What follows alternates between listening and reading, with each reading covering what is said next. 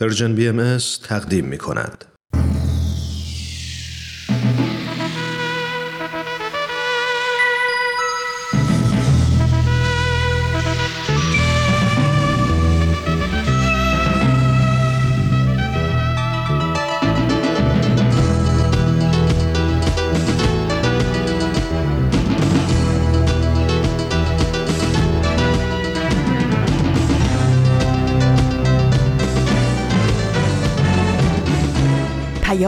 دوست. برنامه ای برای تفاهم و پیوند دلها.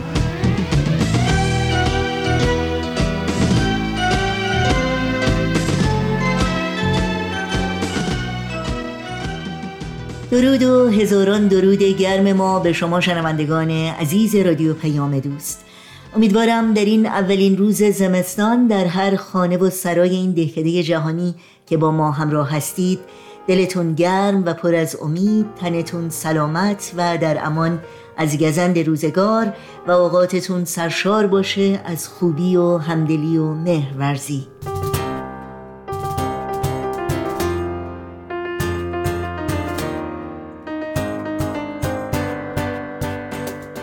نوشین هستم و همراه با همکارانم پیام دوست این چهار شنبه اول دی ماه از زمستان 1400 خورشیدی برابر با 22 ماه دسامبر از سال 2021 میلادی رو تقدیم شما می‌کنیم.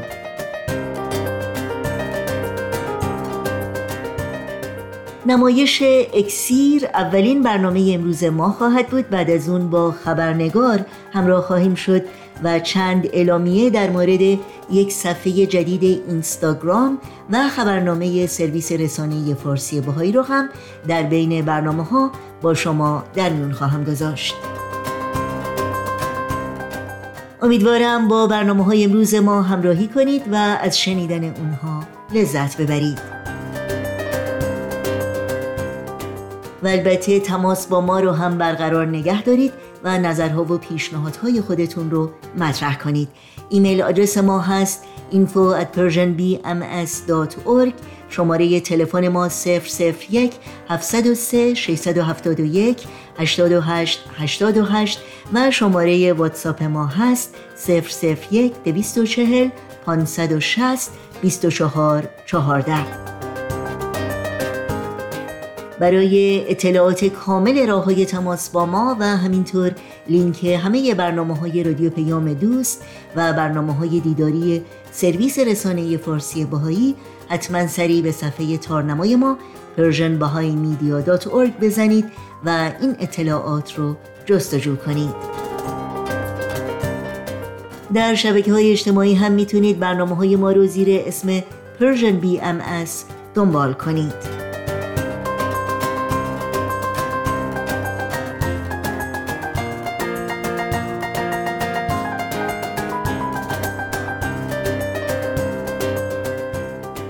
شنوندگان عزیز رادیو پیام دوست هستید.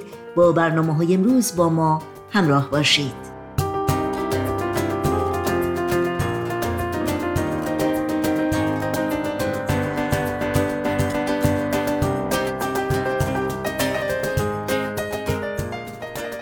اولین بخش پیام دوست این چهارشنبه نمایشی است از مجموعه اکسیر و حکایتهایی در مورد زندگی اولین پیروان حضرت باب مؤسس آین بابی و مبشر آین باهایی با هم بشنویم.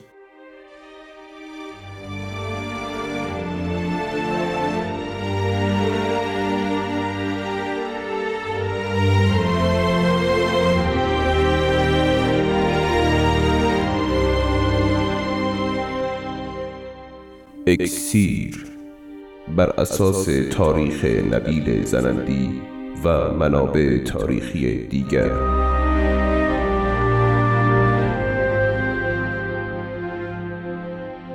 قسمت چهارم. عبدالوهاب تمامی ماجرا را برای پدر باز گفت و اشاره کرد که ملا علی بستامی از اصحاب حضرت باب می باشد وای بر من! وای بر من او که بود؟ بیچاره تقصیری نداشت. ای کاش دستانم می شکست و این خونه او را نمی زدن خدایا منا ببر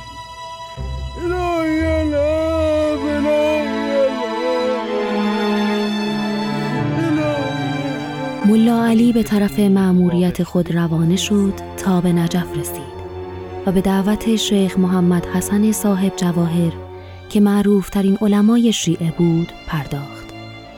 بعد از وقایع بسیار ملا علی به تفتین علما گرفتار دشمنان خونخوار گردید. از نجف او را به بغداد و در محضر مفتی بزرگ حاضر کردند. حقیقت مطلب درباره خاتمه کار ملا علی بستامی پوشیده مانده.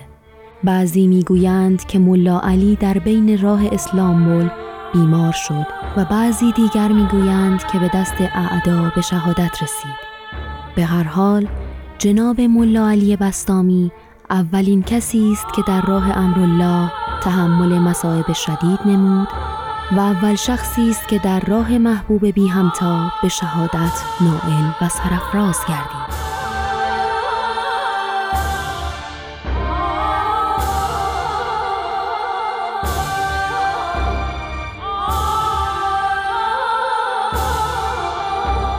بعد از حرکت ملا علی بستامی حضرت باب بقیه حروف حی را احضار فرمود و روش تبلیغ و اعلان امر مبارکشان را برایشان شرح دادند. سپس به جز ملا حسین و جناب قدوس هر کدام را به جهت اقلیمی از اقالیم ایران معمور ساختند.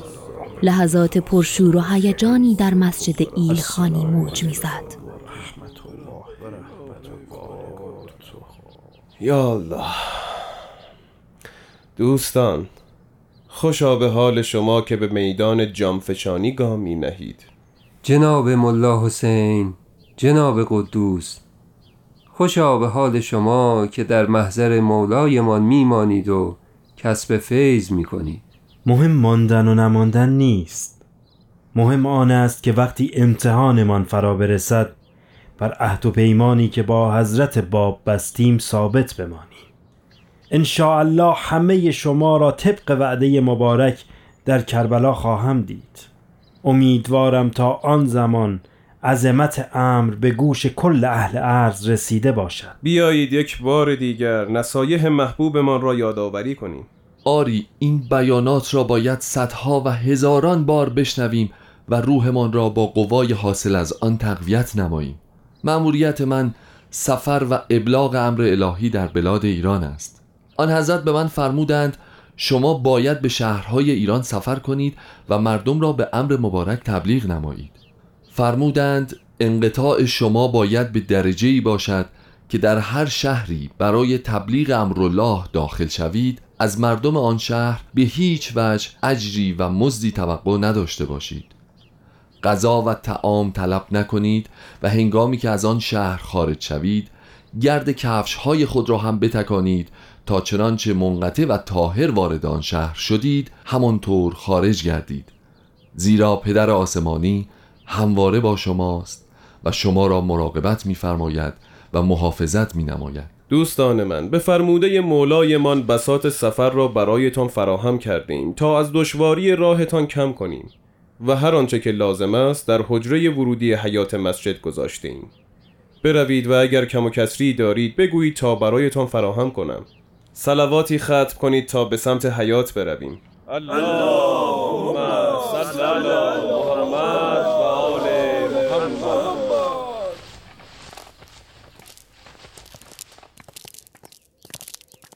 ای حروف هی ای مؤمنین یقین بدانید که عظمت امروز به ایام سابق بی نهایت بلکه قابل قیاس نیست. شما نفوسی هستید که انوار صبح ظهور را مشاهده کردید و به اسرار امرش آگاه شدید. کمر همت محکم کنید و این آیه قرآن را به یاد دارید که درباره امروز میفرماید. و جا ربک و الملک و صفا صفا. و فرمان پروردگارت فرا رسد و فرشتگان صف در صف حاضر شوند. قلوب خود را از آمال و آرزوهای دنیوی پاک کنید و به اخلاق الهی خود را مزین و آراسته نمایید.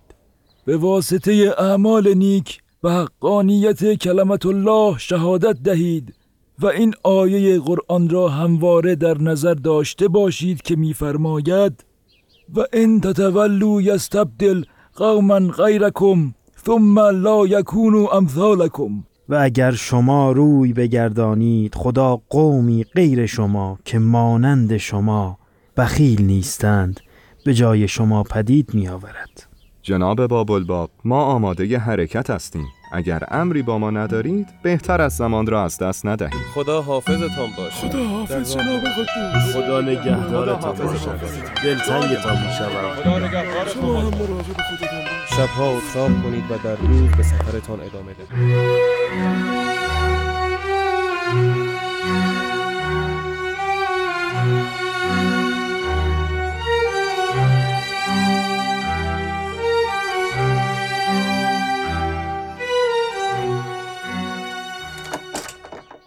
خدایا شکرت بیا بنشین یا الله قدوس یا الله. با اجازه شما. چای میل داری؟ به زحمت می افتید زحمتی نیست رحمت است. جناب باب الباب اکثریت حروف هی راهی شدند. می روند تا همچون شعله آتش به جهان نور ببخشند. باشد تا نوبت ما کی برسد. به جان و دل منتظر یومی هستم که جان نثار حضرت دوست نمایم. جانفشانی اصحاب و جهد بلیغ آنها سبب اشتهار امر خواهد شد.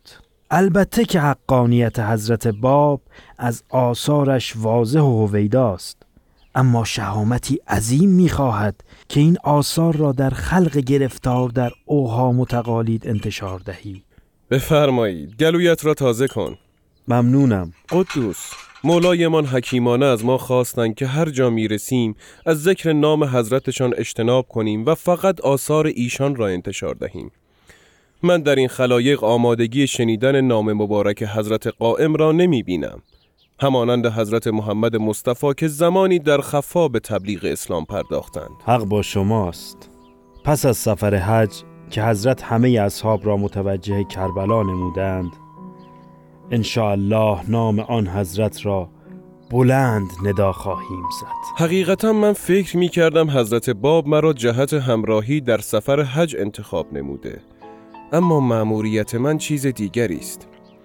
مولایمان فرمودند تو را به شهری میفرستم که حجاز و شیراز در شرافت با او برابری نتوانند.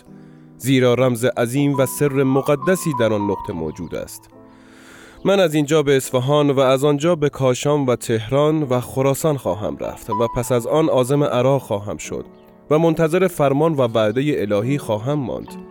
به من تأکید شدید نمودند که تا نامه ام به شیراز نرسد از شیراز برای حج بیت الله روانه نخواهند شد. جناب ملا حسین سفری پرماجرا خواهی داشت. لحظات پرخیر و برکتی شامل حالت خواهد شد. امیدوارم که اصحابی باشیم لایق این رو انشاءالله. من هم فردا راهی می شدم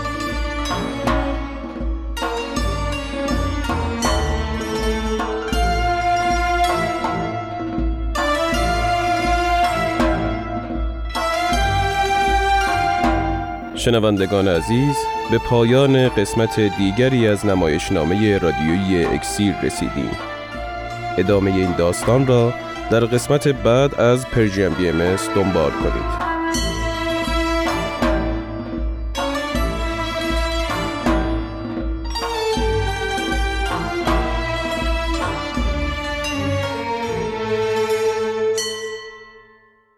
همراهان خوب ما نمایش اکسیر بود که از رادیو پیام دوست شنیدید. یادآوری کنم که همه برنامه های رادیو پیام دوست و برنامه های دیداری سرویس رسانه فارسی باهایی در شبکه های اجتماعی یوتیوب، فیسبوک، ساوند کلاود، اینستاگرام و تلگرام زیر اسم Persian BMS در دسترس شماست و آدرس تماس با ما در پیام رسانه تلگرام هست at Persian BMS contact ضمناً به اطلاعتون برسونم که به مناسبت صدمین سال درگذشت حضرت عبدالبها سرویس رسانه فارسی باهایی صفحه ویژه‌ای رو در اینستاگرام به راه انداخته. زیر اسم persianbms.abdulbaha و در این صفحه همه برنامه های دیداری تهیه شده درباره حضرت عبدالبها یکجا در اختیار شماست. امیدواریم از این برنامه ها استفاده بکنید و با دیگران هم به اشتراک بگذارید. با هم به قطعه موسیقی گوش کنیم و برنامه های امروز رادیو پیام دوست رو ادامه بدیم. تا بیکران خیشم گامی دیگر نمانده است. تا بیکران خیشم گامی دیگر نمانده است. آغوش مهر بکشای ای راز روزگاران ای راز روزگاران ای راز روزگاران.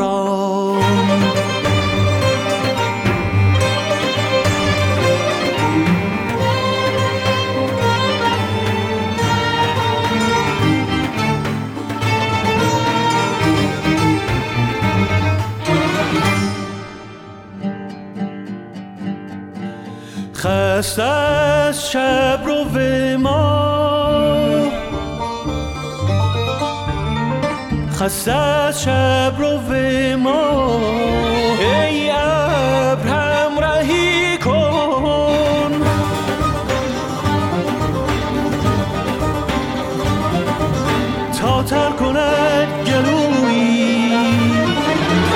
از جام چشم ساران از جام چشم ساران از جام چشم ساران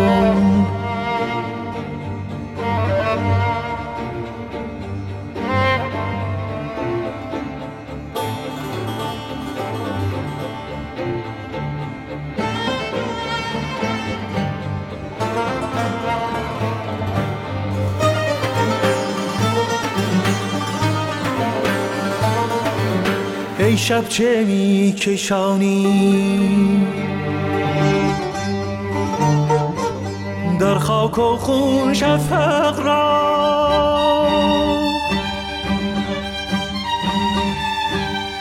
ای شب چه می کشانی در خاک و خون شفق را.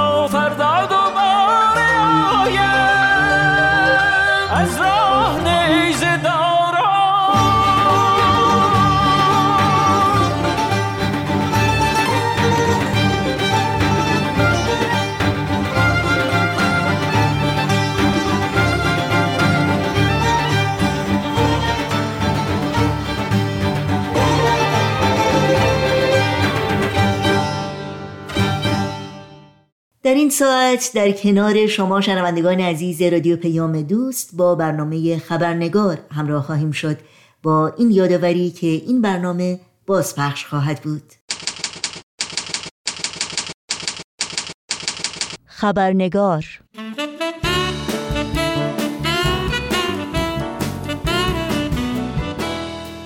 دوستان و دوستداران خوب خبرنگار نوشین آگاهی هستم. به یکایی که شما خوش آمد میگم و خبرنگار این چهار شنبه رو تقدیم می‌کنم.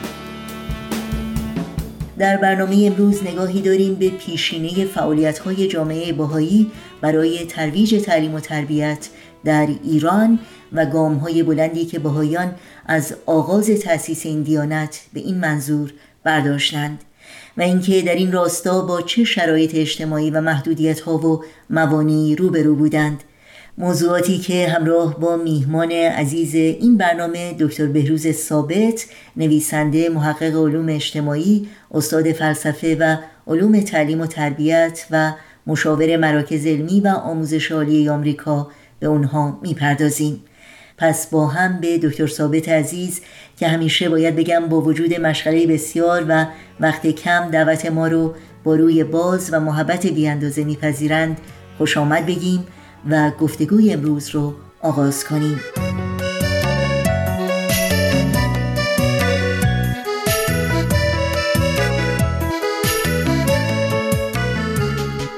آقای دکتر بهروز ثابت به برنامه خبرنگار بسیار خوش آمدین. ممنونم از اینکه دعوت من رو پذیرفتید و مجددا فرصتی دست داد که در این برنامه در خدمت شما باشیم. خیلی ممنون. خانم آگاهی عزیز امیدوارم که بتونیم جلسه خوبی داشته باشیم برای شنوندگان عزیزمون. خیلی ممنونم مطمئنا هم همینطور خواهد بود.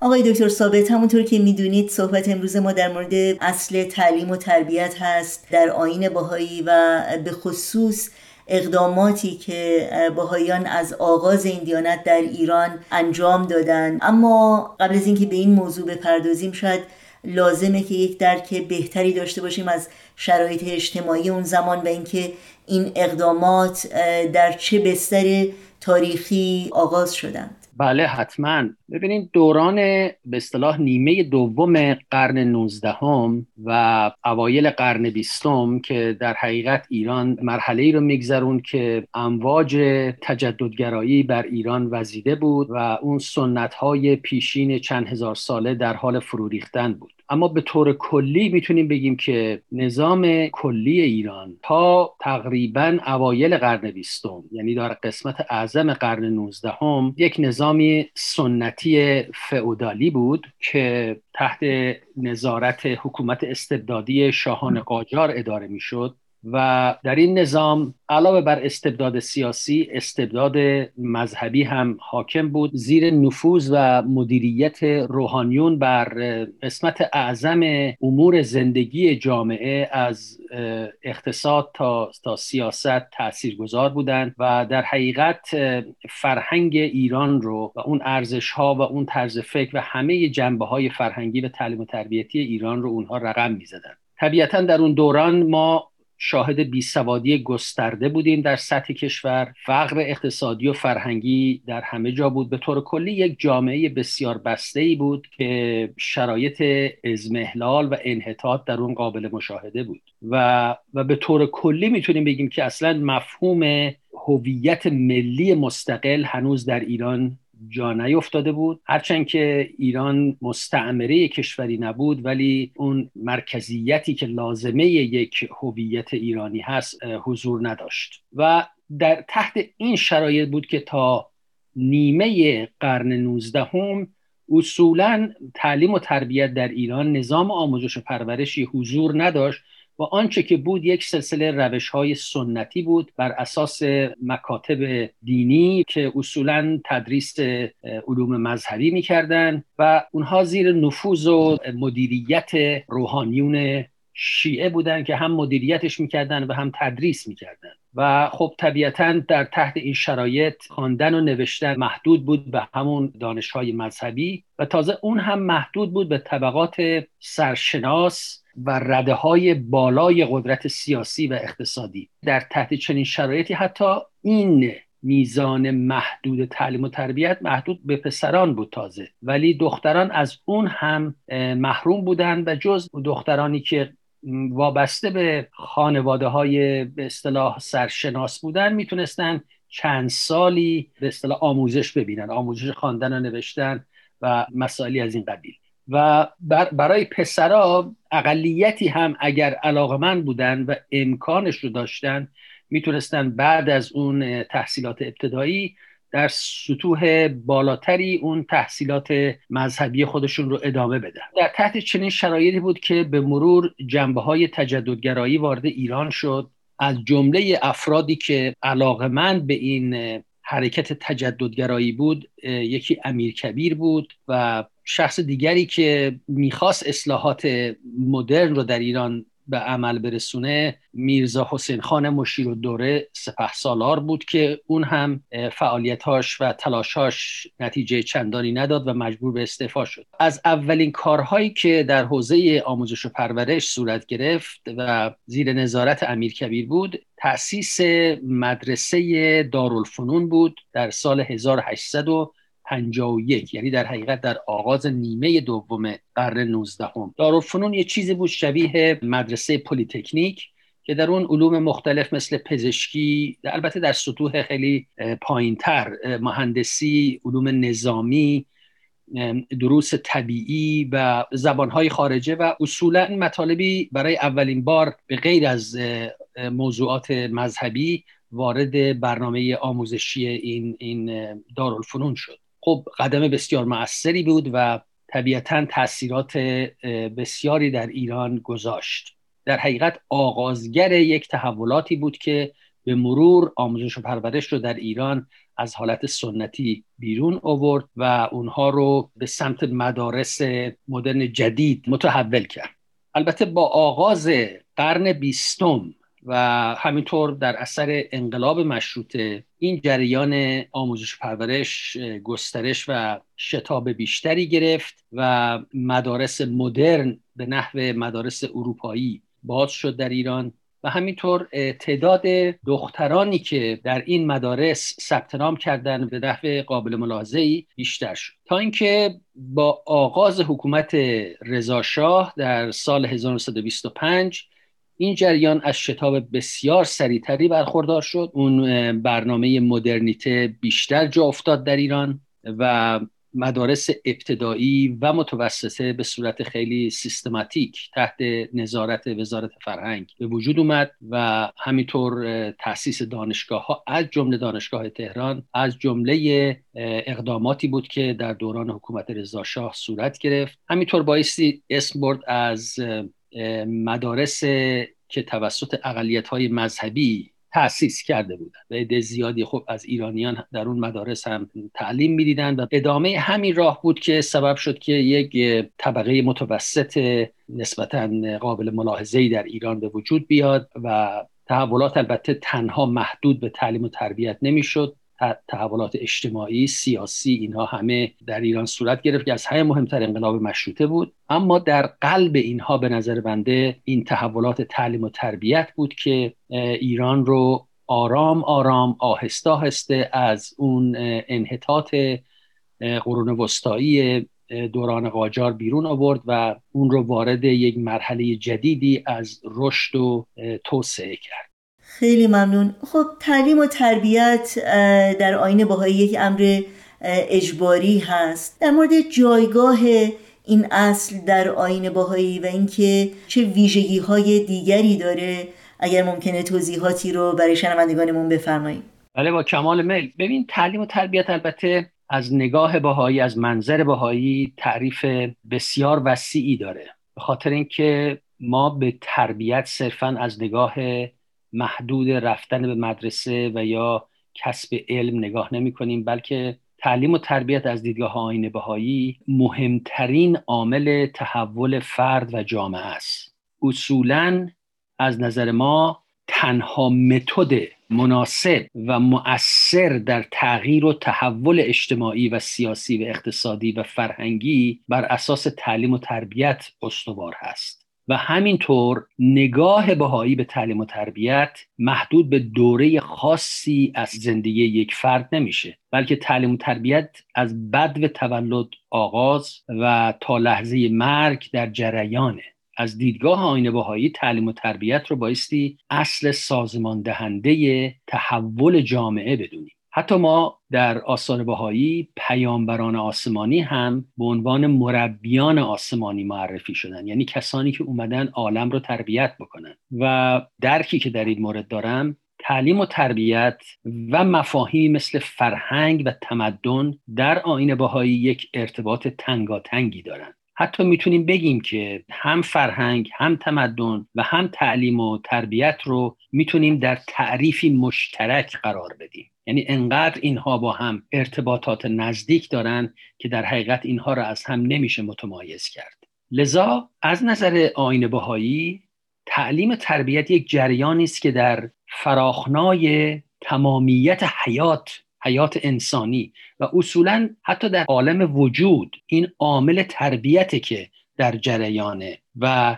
تمام طبقات عالم تمام طبقات هستی برخوردار از نوعی از تربیت هستند و که البته بالاترین و کاملترینش در طبقه انسان در مقام انسان خودش رو ظاهر می‌کنه. و در این حالت است که به نظر ما زندگی یعنی تعلیم و تربیت و یا می‌تونیم بگیم تعلیم و تربیت یعنی زندگی. و هدف این جریان وسیع و جامع و شمول این است که انسان درست زیستن رو بیاموزه نحوه ایجاد دنیای بهتر متعالیتر رو فرا بگیره و اساس یک تمدنی رو بذاره اساس یک فرهنگی رو بذاره بر اساس صلح و آشتی تمام ملل عالم. و این تعلیم و تربیت بایستی روح و اندیشه را از درون دچار تحول بکنه. یعنی یک مطلبی نیست که صرفا بشه از بیرون به عنوان یک مفهوم مکانیکی بر فرد انسانی و یا بر جوامع انسانی تحمیل کرد. هدف تعلیم تربیت اینه که روح انسان رو تعالی ببخشه. یگانگی نوع بشر رو ترویج بکنه. تعصبات چندین هزار ساله رو از میان برداره. شکیبایی و مدارا رو تشویق کنه. بر حقوق بشر تأکید بورزه. مروج فرهنگ صلح بشه. و بر این اساس می‌تونیم بگیم تعلیم و تربیت باید بر اساس این مفاهیم و اصول باشه و بر اساس غلبه عقلانیت و آزادی اندیشه و روحیه تحقیق قرار بگیره. یعنی تبدیل به یک ایدئولوژی تمامیت طلب نگرده که به اسم تعلیم و تربیت بخواد جلوی آزادی و تحری حقیقت رو بگیره. تعلیم و تربیت بهایی بر مبنای یک نوع universalism کلی عمومی و جهانی استوار هست. با علم همراهی داره توافق علم و اخلاق و روحانیت رو یکی از ستون فقرات این نظام تعلیم و تربیت می‌دونه و در تحت چنین نظامی است که بایستی روحیه علمی و تحقیق گسترش پیدا بکنه و در حقیقت ابعاد اون کمالی که آرزوی شعرا و فلاسفه و دانشمندان و پیامبران بوده به اون برسیم. و طریق رسیدن به اون فقط و فقط از طریق جریان وسیع و جامع تعلیم و تربیت صورت می‌گیره. در مورد شرایط جامعه باهایی در اون زمان از شما بپرسم و اینکه این اقداماتی که جامعه باهایی در جهت ترویج تعلیم و تربیت انجام داد با چه پشتوانه با استفاده از چه منابعی صورت گرفتند؟ حالا البته تقریبا روشن از نقطه نظر تاریخی که جامعه بهایی ایران از ابتدا از تولد این آین در سال 1844 میلادی تا حال تحت فشار و سرکوب بوده و از قسمت اعظم حقوق بشری که لازمه یک تمدن و فرهنگ ممتاز و برجسته است برخوردار نبود. حالا این فشار و سرکوب بخصوص در سالهای اول با سرکوب و قتل عام صورت می گرفته و هزاران نفر بهایی رو صرف بابی و بهایی رو به جرم عقاید دینیشون شهید کردند از بین بردن زیر نظارت مستقیم رهبران مذهبی و تأثیری که گذاشتن بر رهبران سیاسی در حقیقت. این نگاهی بود که ما می‌تونیم نظر تاریخی بهش بندازیم. یعنی عوامل اصلی تحریک بر علیه بهاییان علمای مذهبی بودن. و همطوری گفتیم از قتل و شکنجه گرفته تا زندان و تبعید و عدم برخورداری از اولین نیازمندی های بشری اینها همه بخشی از این سرکوب بوده. و این سرکوب همطور گفتیم در سالهای اول بخصوص در دوران قرن 19 و قبل از انقلاب مشروطه با شدت بیشتری صورت می گرفت خب تحت این شرایط بود که البته می‌دونیم در همون دوران هم حضرت بهاءالله پیامبر آین بهایی از ایران تبعید میشه و خود جامعه بهایی هم جامعه بوده که میزان توانایی های انسانی و مالی یعنی توانایی هایی که بتونه با اون فعالیتی داشته باشه بسیار بسیار محدود بوده. در همین دوران بود که می‌تونیم اشاره بکنیم که وقتی حضرت عبدالبها در سالهای 1911 تا 13 بعد از اینکه سالها زندانی دولت عثمانی بودند آزاد میشن و به دعوت باهایان اروپایی و امریکایی به این دو قاره سفر می‌کنن. در اونجاست که یه تحولات خیلی عظیمی در جامعه باهایی صورت می‌گیره و جامعه باهایی از یک جامعه محدود شرقی خارج میشه و اولین قدم ها رو به سمت تبدیل شدن به یک دیانت جهانی برداشته میشه. بخصوص که نگاه حضرت عبدالبها به مفاهیم تجددگرایی یک نوتخایی که ایشون در غرب انجام میدن بر غربی ها هم روشن میشه که نه تنها یک آین روحانی جدید در شرق به وجود آمده زایده شده بلکه این آین اون توانایی رو داره که بتونه پاسخگوی نیازهای قرن جدید هم باشه. لذا این تحولات اساسی که در خارج از جامعه بسته ایران صورت می‌گیره بر حال یک نیروی خاصی به این جامعه میده و اون رو تشویق می‌کنه برای اینکه با وجود همه مشکلات و ناتوانی ها و کمبودها دست به اقداماتی بزنه برای پیشبرد اون اهداف فرهنگی و تمدنی این آین به صورت خلاصه در حقیقت می‌تونیم به این صورت شرایط جامعه بهایی رو در اون دوران خاص به تصویر بکشیم. ممنونم. شما به حضرت عبدالبها اشاره کردین و واقعا باید گفت که حضرت عبدالبها قهرمان اقدامات و موفقیت های جامعه بهایی در زمینه تعلیم و تربیت بودن و راهنمایی ها و هدایت هایی که کردن در حقیقت اقدامات اونها رو در این زمینه شکل داد و رهبری کرد. در این زمینه اگه ممکنه بیشتر توضیح بدید که این راهنمایی و تاثیر اون به چه صورت بود؟ همونطور که شما در اول صحبتتون در مقدمه اشاره فرمودین تعلیم و تربیت در آین بهایی یک امر اجباری و عمومی است. یعنی بایستی تمام فرزندان دختر و پسر آموزش ببینن تعلیم ببینن. حتی خیلی مستقیم اشاره شده که اگر پدر و مادر استطاعت نداشته باشند وظیفه جامعه است که شرایط تحصیل رو برای کودکان و جوانان فراهم بیاره. و همینطور تربیت دختران در آین بهایی ارجحیت داره بر تربیت پسران. یعنی به این صورت مطرح شده که اگر پدر مادری استطاعت نداشته باشند که هر دو فرزند رو تعلیم بدن طبیعتا ارجحیت با تعلیم و تربیت دختران هست. و خب طبیعتا هدف این روشنه چون یکی از تعالیم آین بهایی تصاوی حقوق زن و مرد هست و برای رسیدن به این تصاوی بایستی شرایط تعلیم و تربیت برای دختران بیشتر امکان پذیر بشه که تمام اون تبعیضاتی رو که برای قرنها بر خانم ها و دختران روا گشته اون رو جبران بکنیم ما. لذا بر این اساس که تربیت دختران ارجه هست بر تربیت پسران.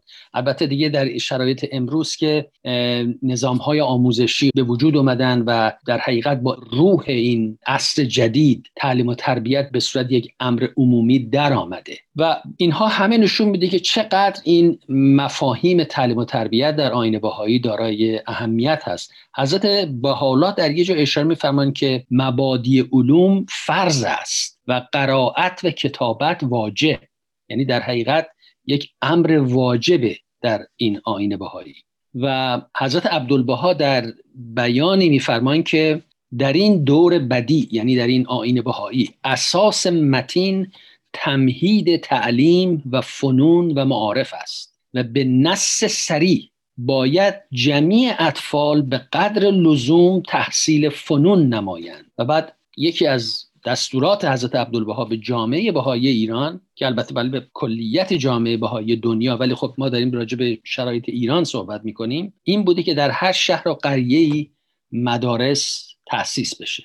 همینطور حضرت عبدالبها در رساله تحت عنوان رساله مدنیه در اون شرایط پیشرفت و توسعه جامعه ایران رو برای گذار از دوران سنتی به دوران تجدد و مدرن در اون شهر میدن. یکی از قسمت های اعظم تاکید ایشون در رساله مدنیه همین مفهوم اهمیت و لزوم تعلیم و تربیت و آموزش و پرورش نوین هست. در یک جای دیگه حضرت عبدالبها میفرماید که مسئله تربیت اطفال را بسیار اهمیت بدهید زیرا این اساس شریعت الله است و پایه و بنیان دین الله یعنی میفرماید که در حقیقت تعلیم و تربیت آموزش و پرورش اساس دین خداست و پایه و بنیان دین خداست. و بعد اضافه می‌کنن که هر کس قصور نماید. یعنی پدر مادری قصور بکنن برای تربیت فرزندانشون. یا اگر فردی خودش امکانات داره و باز قصور بکنه میفرمان از موهبت کبرا محروم ماند. زنهار زنهار. اگر فطور نمایید البته به جان بکوشید که اطفال خیش را علل خصوص دختران را تعلیم و تربیت نمایید و هیچ عذری در این مقام مقبول نه. پس با این حساب ما می‌بینیم که چقدر مسئله تعلیم و تربیت در آینه بهایی دارای اهمیت هست و چقدر مورد توجه بوده و چه نقش اساسی از دیدگاه ما در تحول فرد و تحول اجتماع این بازی می‌کنه این جریان تعلیم و تربیت. دوستان عزیز خبرنگار گفتگوی ما با دکتر بهروز ثابت بسیار مفصل هست اما متاسفانه وقت ما محدود. از این رو از شما دعوت می کنم هفته آینده همین روز و همین ساعت با ما همراه باشید و بخش دوم این گفتگو رو دنبال بکنید. به شب لحظه ای که در دامن افق سر کشد ستاره کند با فسونگری سوی عاشقان هر زمان نظاره. شبان با نوای نیگو یادت خوش از کوه و از کناره.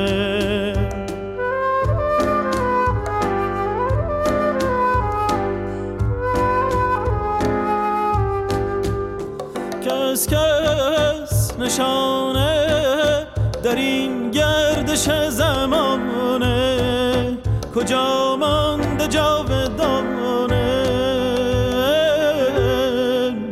نماند زما اثر در جهان مگر شعر عاشقانه؟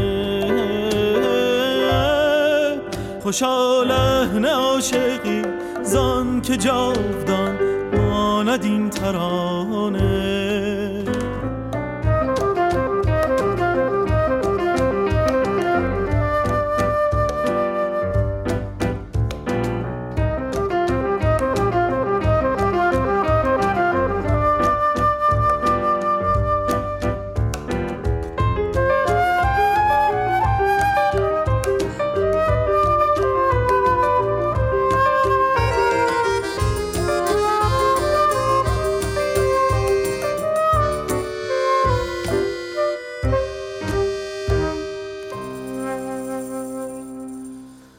سهرگه که در چمن قنچه پیرهن میدرد زمستی.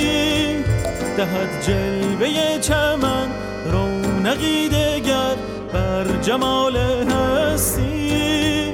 بگیرد ز جاله ها جام ها حال می پرستی.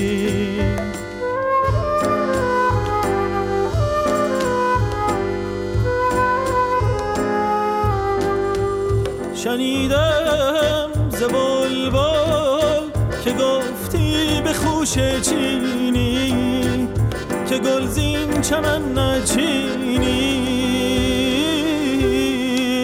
که این سبز و چمن سر و نسترن هر کجا که بینی.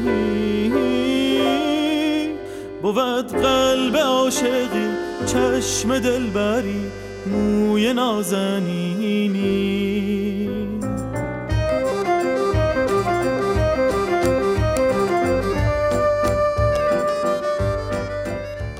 شنوندگان عزیز رادیو پیام دوست اگر تا به حال خبرنامه سرویس رسانه فارسی باهایی رو دریافت نکردید حتما در انتهای صفحه نخست وبسایت ما persianbahaimedia.org در قسمت ثبت نام در خبرنامه ایمیل آدرس خودتون رو وارد بکنید تا اول هر ماه در جریان تازه ترین برنامه های دیداری و شنیداری و مقالات منتشر شده قرار بگیرید.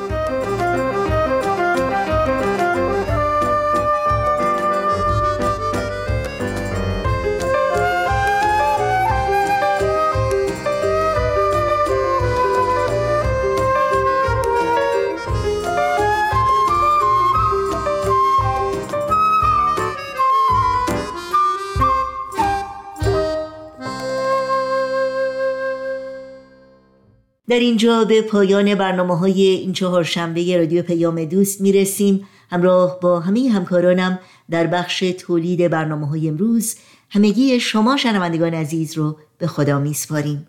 تا روزی دیگر و برنامه دیگر شاد و پاینده و پیروز باشید.